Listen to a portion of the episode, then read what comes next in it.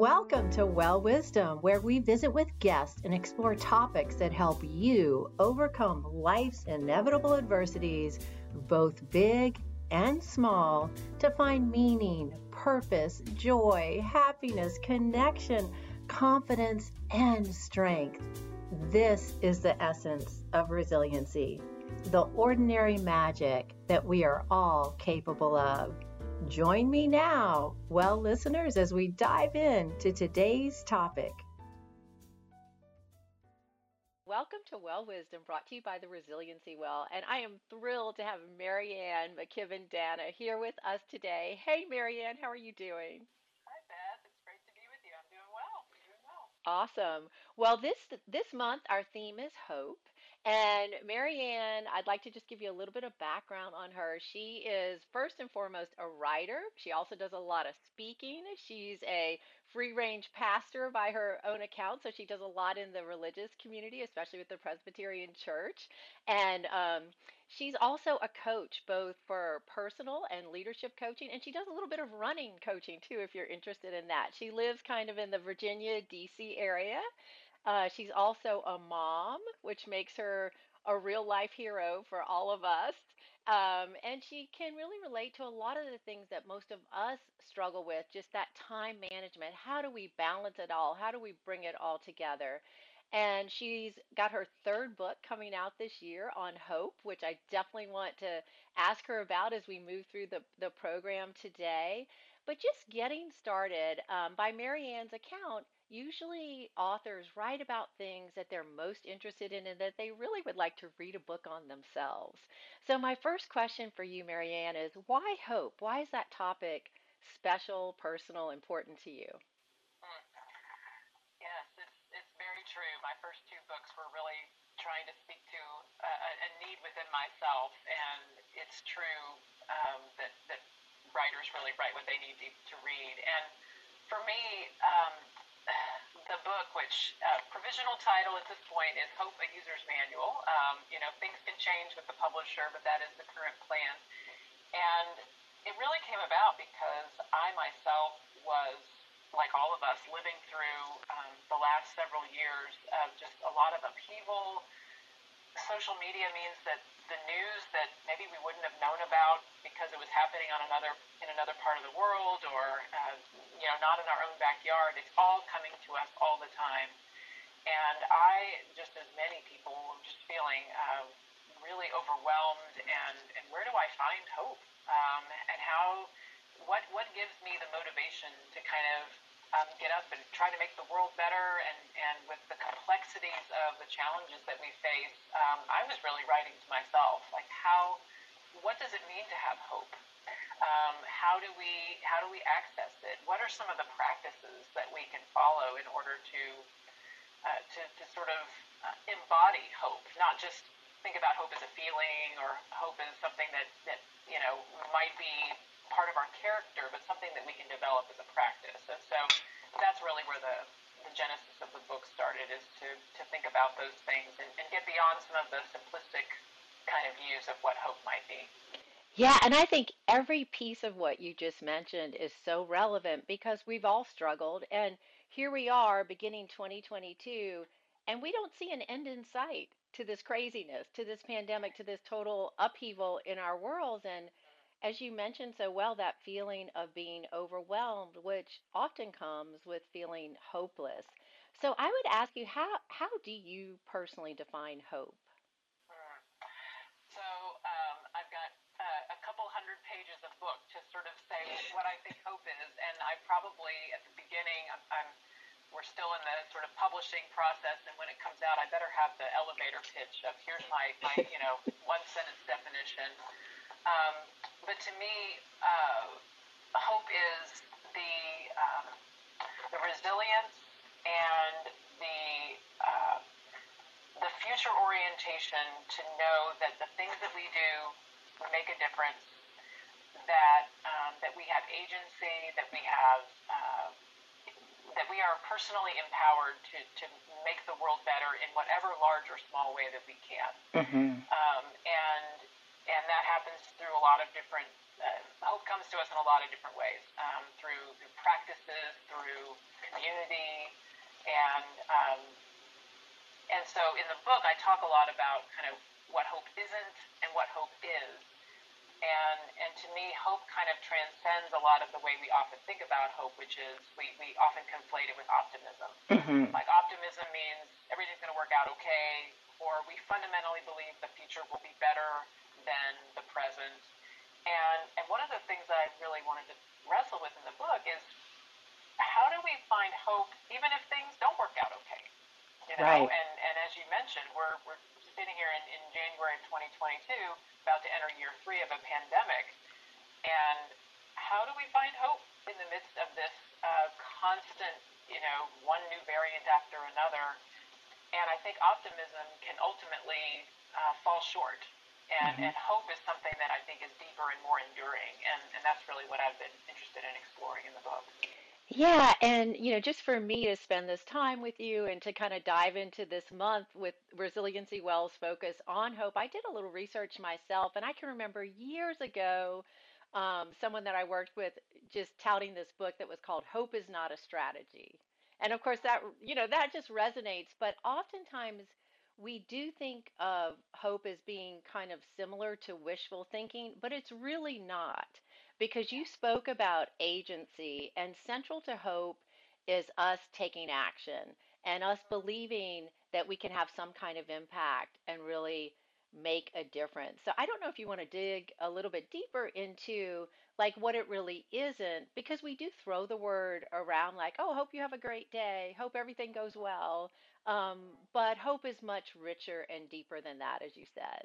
Yeah, yeah, yeah, it is. And, and one of the things that I really loved to sink my teeth into as I was doing the research is there's a lot there's a lot about our kind of American culture that is um, that is very admirable and laudable, but I think one of the places where I think we could ground a little bit deeper is um, Americans are a very optimistic kind of a group of folks, you know, and, and we have been on a on a path as a country where we're sort of, you know, addressing injustices and things are getting better and, and all of this sort of thing, and and that's a really powerful story.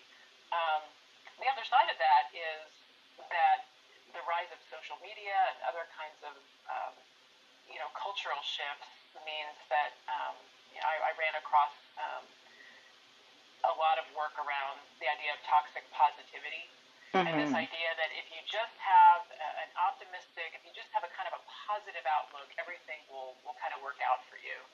And there's all kinds of religious undercurrents to that and, and cultural undercurrents. Um, but just kind of buck up and, and pull yourself up by your bootstraps and, and that side of thing, and, and everything's going to be okay. And um, I want to investigate something that's just more durable than that. I mean, you, you, your work around resiliency, I think, is so on point because part of what I did with when writing the book is really look at how do um, marginalized communities think about hope, and and folks who have been struggling for justice for generations, um, and a lot of them do not equate hope with it's all going to work out okay.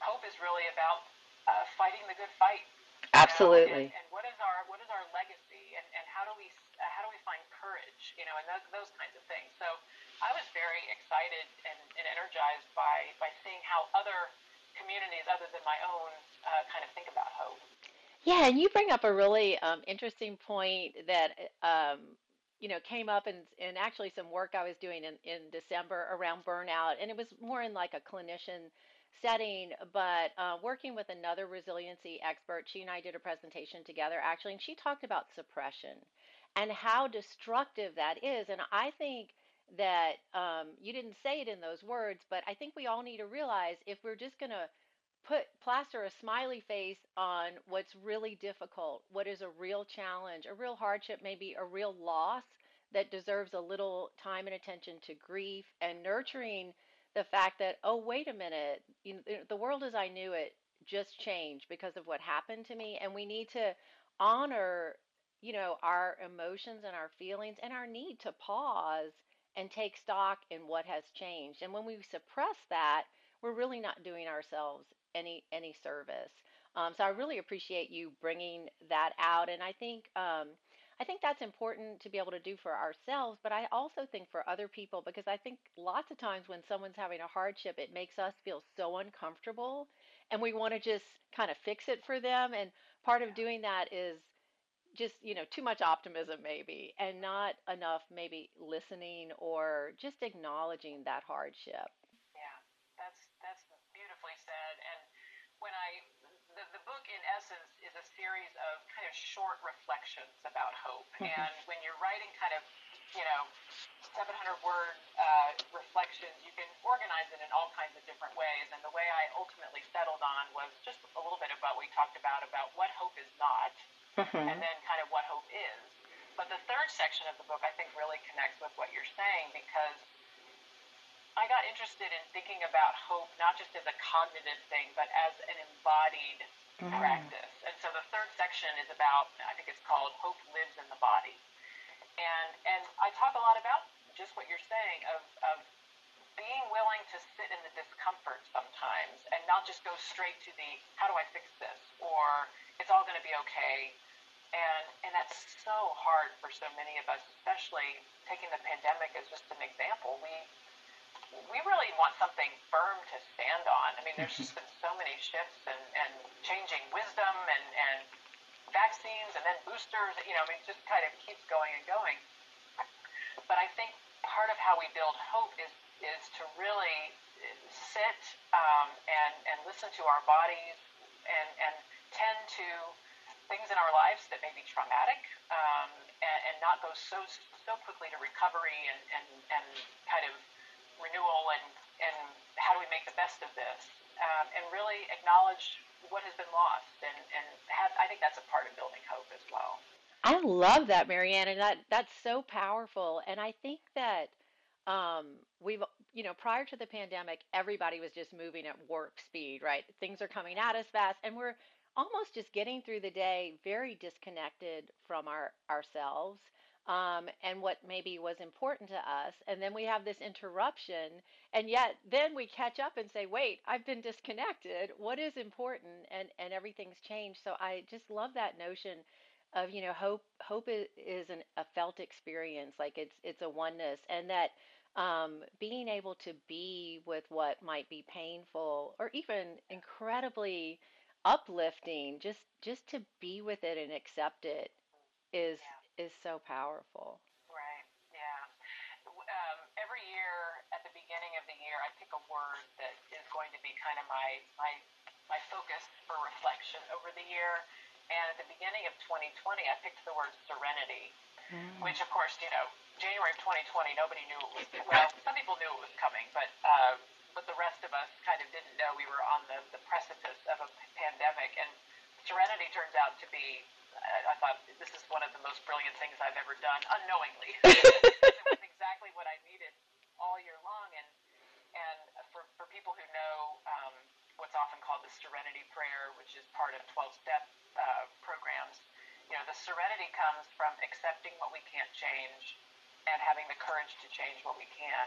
hmm And to me, that is a bedrock foundation of hope as well. Is um, in, in fact, you may have run across this in your research too. Um, I can't remember the name of the, the researcher, um, talking about that, that hope is really, uh, it's a combination of two things, um, pathway thinking and agency thinking. hmm And pathway thinking is, I can imagine a lot of possible solutions to this hmm problem I'm in. And agency thinking is, and I am empowered to take action on one of those, right? And, and to me, that's the serenity prayer or the, the mantra, if you will. The idea of things are pretty bad. Um, and, and it helped so much during the pandemic to say, I can't control the case numbers. I can't control how crowded the hospitals are, but what I can do is my best to keep my family safe, to make good choices, to follow the science as best that I can discern what that is. And and there is some peace that comes when, when you can do that. And I find a lot of hope in that. Yeah, I think that's really well said, and and um, and of course, of course, I came across that information as well. Just being able to envision what you want to have happen, you know, what what in this bad situation looks good to me, and then seeing a pathway to get there. So being able to maybe set some specific goals and then believe I I'm able to do this. I'm able to work this plan. I'm able to get where I need to go and have that willpower, that agency to do it, as well as flexibility. And um, and there were some really interesting articles that I read, and of all the different possible resources, that that hope was the most powerful. And so that kind of brings me to this question. What do you think the power of hope really is for each and every one of us, just, you know, leading our ordinary lives, trying to get through the inevitable hardships we're all going to encounter? Yeah. Oh, that's a great question. I think I think the power of hope. As you were talking and as you framed that question, I, I just my mind flashed with what many of us know as the Stockdale paradox, right? This idea from Admiral Stockdale when he was a prisoner of war. He was asked after he was released, you know, who were the who were the ones who suffered the most? And he said they were the optimists because Yeah. they were the people who were like, come Christmas, we're going to be rescued. You know, we're going to get out of here. And and then when that benchmark would come and go, people would feel this sense of despair. And for him, you know, and, and I'm paraphrasing, but it's readily available online. You know, we, we must always have a trust that things um, will work out, that we have hope that things can get better, but we cannot ignore the reality of what we're in. And, and that's the paradox. And, and for me, hope is, is the resilience we build so that we can see that unflinching reality and not be defeated by it, but say, okay, I, I can't deny this. This is real. This is what's happening. And yet, I have options. I have a community. I have um, lived experience that I can draw on. My, my previous book was about improvisation and how we kind of use improvisation as a life practice. And, and to me, it kind of flows right into hope because um, basis of improv is yes and, right? hmm And hmm yes means this is the world as it is. And sometimes you can't change that. And it doesn't mean you like it. I mean, yes doesn't mean great, this is all wonderful, but it does mean this is real. And the and is what do I do now? And to me, the and is where, where hope can be found. I just love that, MaryAnn. And that's a great segue. So let's talk about some practical things that each and every one of us can do like maybe when we're feeling a little hopeless or just on a good day if we if we want to build our hope and and and that optimistic outlook Yeah. Um, the one that I come back to, and I and I talk, write about this in the book, and I, I say here are uh, when I feel a, a lack of hope, when hmm I'm feeling really down or despair or like you know the world is kind of getting me down. I usually can trace it to the absence of one of three things. I and I talk about this in a, in a short reflection in the book, and I say here are my three, and I invite people in the book. Maybe these are yours, or maybe you come up with your own three. But these are the three things that I I really realize are missing, one or more of them. And the first is beauty if I can find, um, you know, art, music, even nature outside, when I feel despair, it's probably because I have disconnected from from beauty around me, and and that is just it's deeply grounding. It helps remind us what we're fighting for. You know, the the beauty of uh, the world that we live in, the, the, the musicians and artists that that speak to the yearnings of our hearts. You know, and so uh, that is often I need to go read a book or I need to go to a museum and just kind of unplug from the despair and just see uh, with the with the view of the artist. Um, so that's the first one. The second one is relationships. When I am feeling despair, it's often I see myself or I see others around me as kind of a means to an end rather than people with dignity and and um, so when I'm feeling in despair, I will call a friend or I will write a note to someone and and and try to be of service. Um, so that's the second one. The third one for me is is is action of some kind. hmm Um, usually, when I am feeling a lack of hope, uh, and that's the problem with hope is it, it leaves us feeling there's nothing we can do. We're just kind of frozen in place. And so, taking action of some kind, no matter how small. Uh, a couple of, of elections ago, I decided I was going to write to to help encourage people to vote. And so I wrote a bunch of postcards, and and they weren't for any particular candidate. It was just get out the vote, you know, hope hope you will um, exercise this right. And it felt so good, and I hope it, it made a difference and encouraged people to do that. Um, but those are the three for me: um, beauty, relationships, and activism, or, or action of some kind.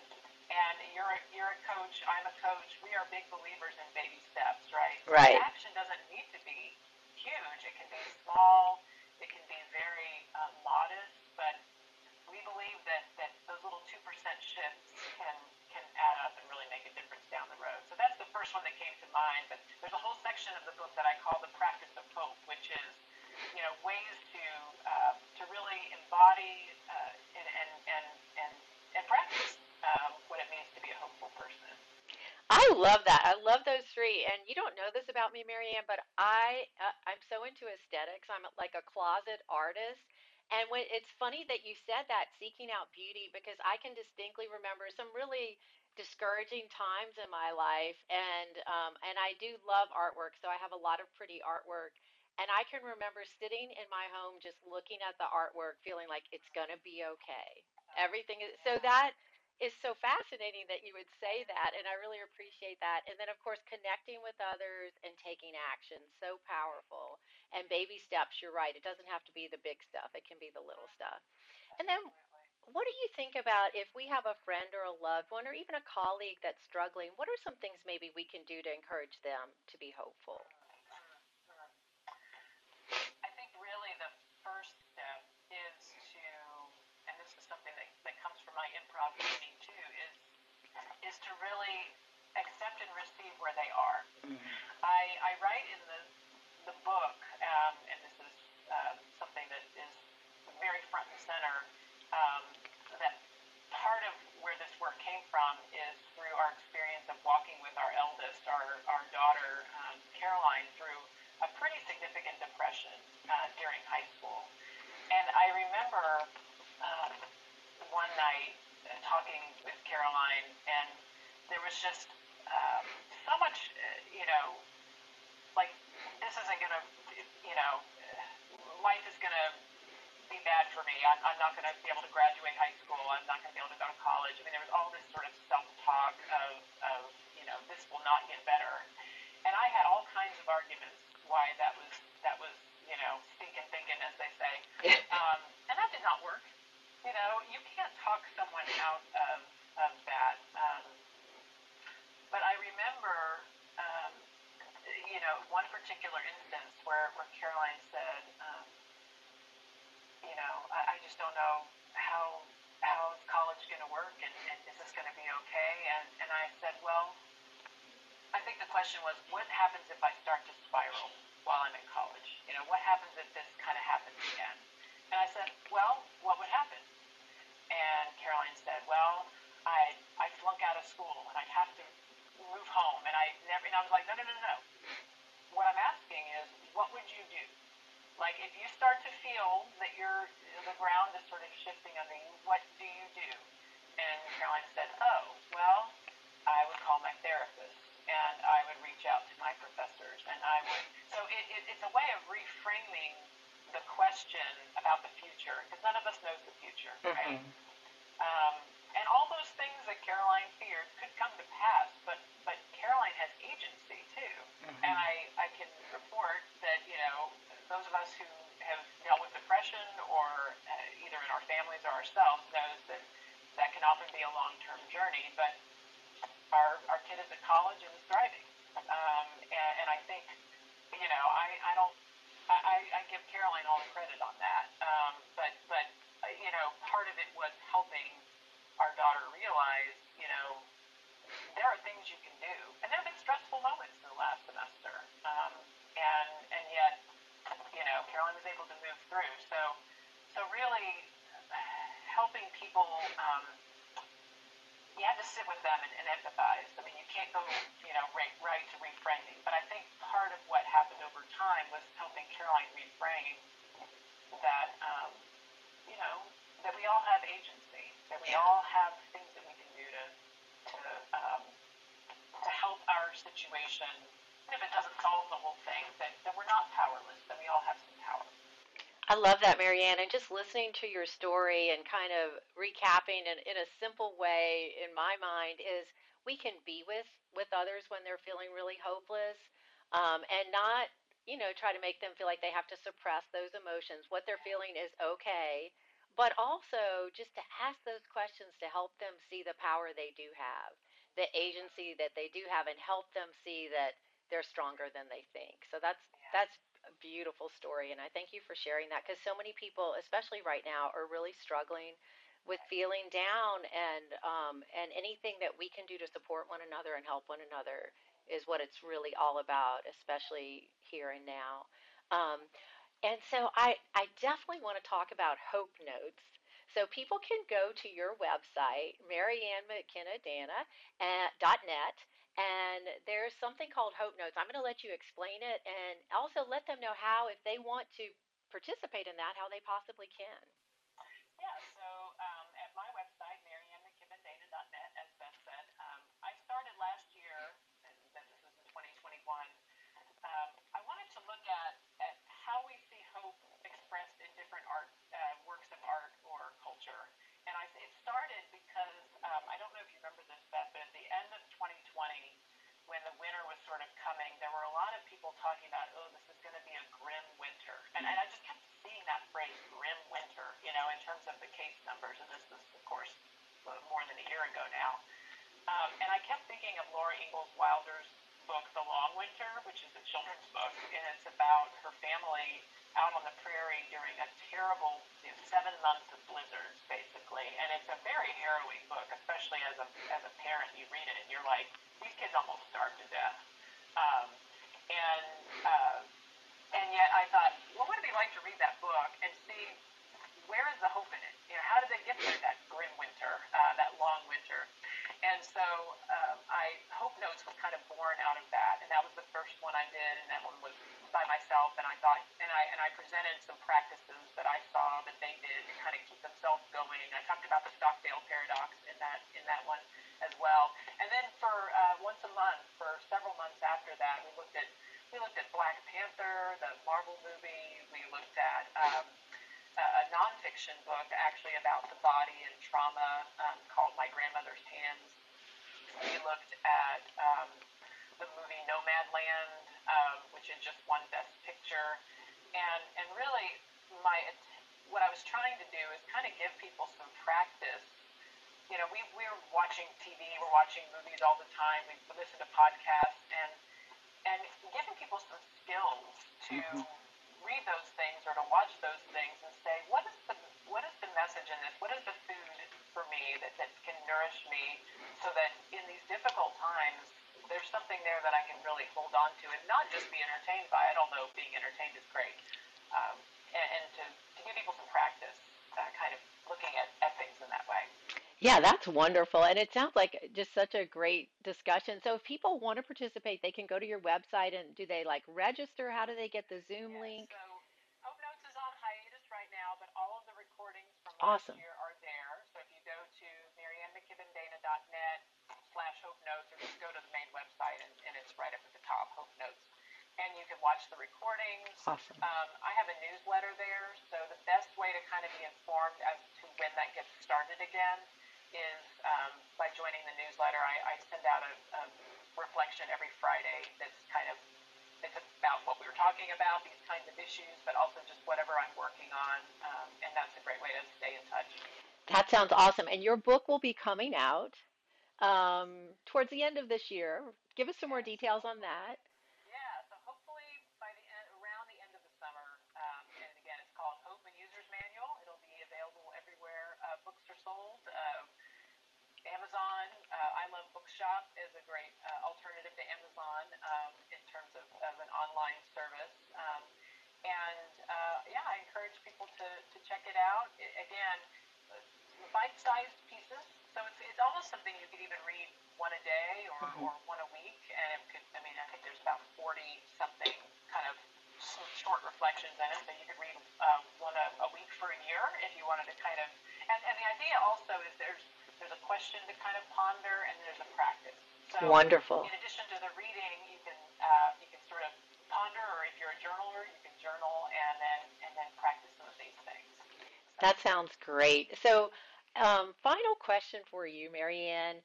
Um, is there anything you want to leave our listeners with? Maybe something that you think is the most important thing to remember about hope, um, or just whatever you think is most significant? Yeah. Um, I think what I would leave people with is um, wherever you are right now is okay. Um, one of the really mind blowing things that, that I appreciated in working on the book is the idea that um, that some things are are worth doing, um, even if we don't have hope that they're going to work out okay. Um, I was just recently listening, and this is kind of towards the end of the book. I sort of work it, look into uh, this idea, but um, I was listening to a woman who does a lot of work around climate science, and and she said, you know, we need to protect our Earth, um, even if the best scenarios that we're, we're, we're striving for don't come to pass. Um, and, and things are, are happening around us. Um, and, and it's easy to feel really powerless. But, um, but there's, there are things that are, you, you probably, Beth, heard the, uh, the kind of, um, what would you do if you knew you could not fail? It's one of those kind of inspirational, you know, you see them on paperweights and posters and things. And, and to me, hope is really found in um, what is worth doing, even if you might fail, um, and and finding those things that, that give your life meaning, that, that give us purpose, and um, and I think that paradoxically, hope kind of emerges even um, in, in a seemingly hopeless situation when we really lean into those things that are that are worth doing because they're the right thing to do. So um, that's that's kind of where the the book uh, you know kind of explores um, towards the end. So. And I think you're really on to something there, MaryAnn, because like all the, you know, psychological research on resilience shows us that every time we go through, even if we fail, if we go through something, we we learn, we build a skill, and we have more tools in our toolbox, kind of more tricks to handle things and to be agile and approach something in a different way when that new different thing comes up. So there's something worthwhile even in the eh or failures of, of our life. So that's really wonderful. And um, thank you so much. This has just been a great discussion. I've thoroughly enjoyed it. Me too. Enjoyed it very much, and I, I wish you the best in this uh, in these continued endeavors. And, and thanks for the chance to come on and talk about a topic that's really precious to my heart. Thank you so much. And as we close, I'd like to leave uh, you and our listeners with just a simple wish. My wish for each and every one of you is that you'll be happy, you'll be healthy, and you'll be hopeful. Until next time, thanks. Thanks for joining me. I hope you found today's well wisdom inspirational and empowering. Is there a golden nugget you can bring forward into your life and perhaps even share with a loved one, friend, or colleague? Here's to you and your amazing ability to be resilient, to create your very own ordinary magic. Until next time, well listeners.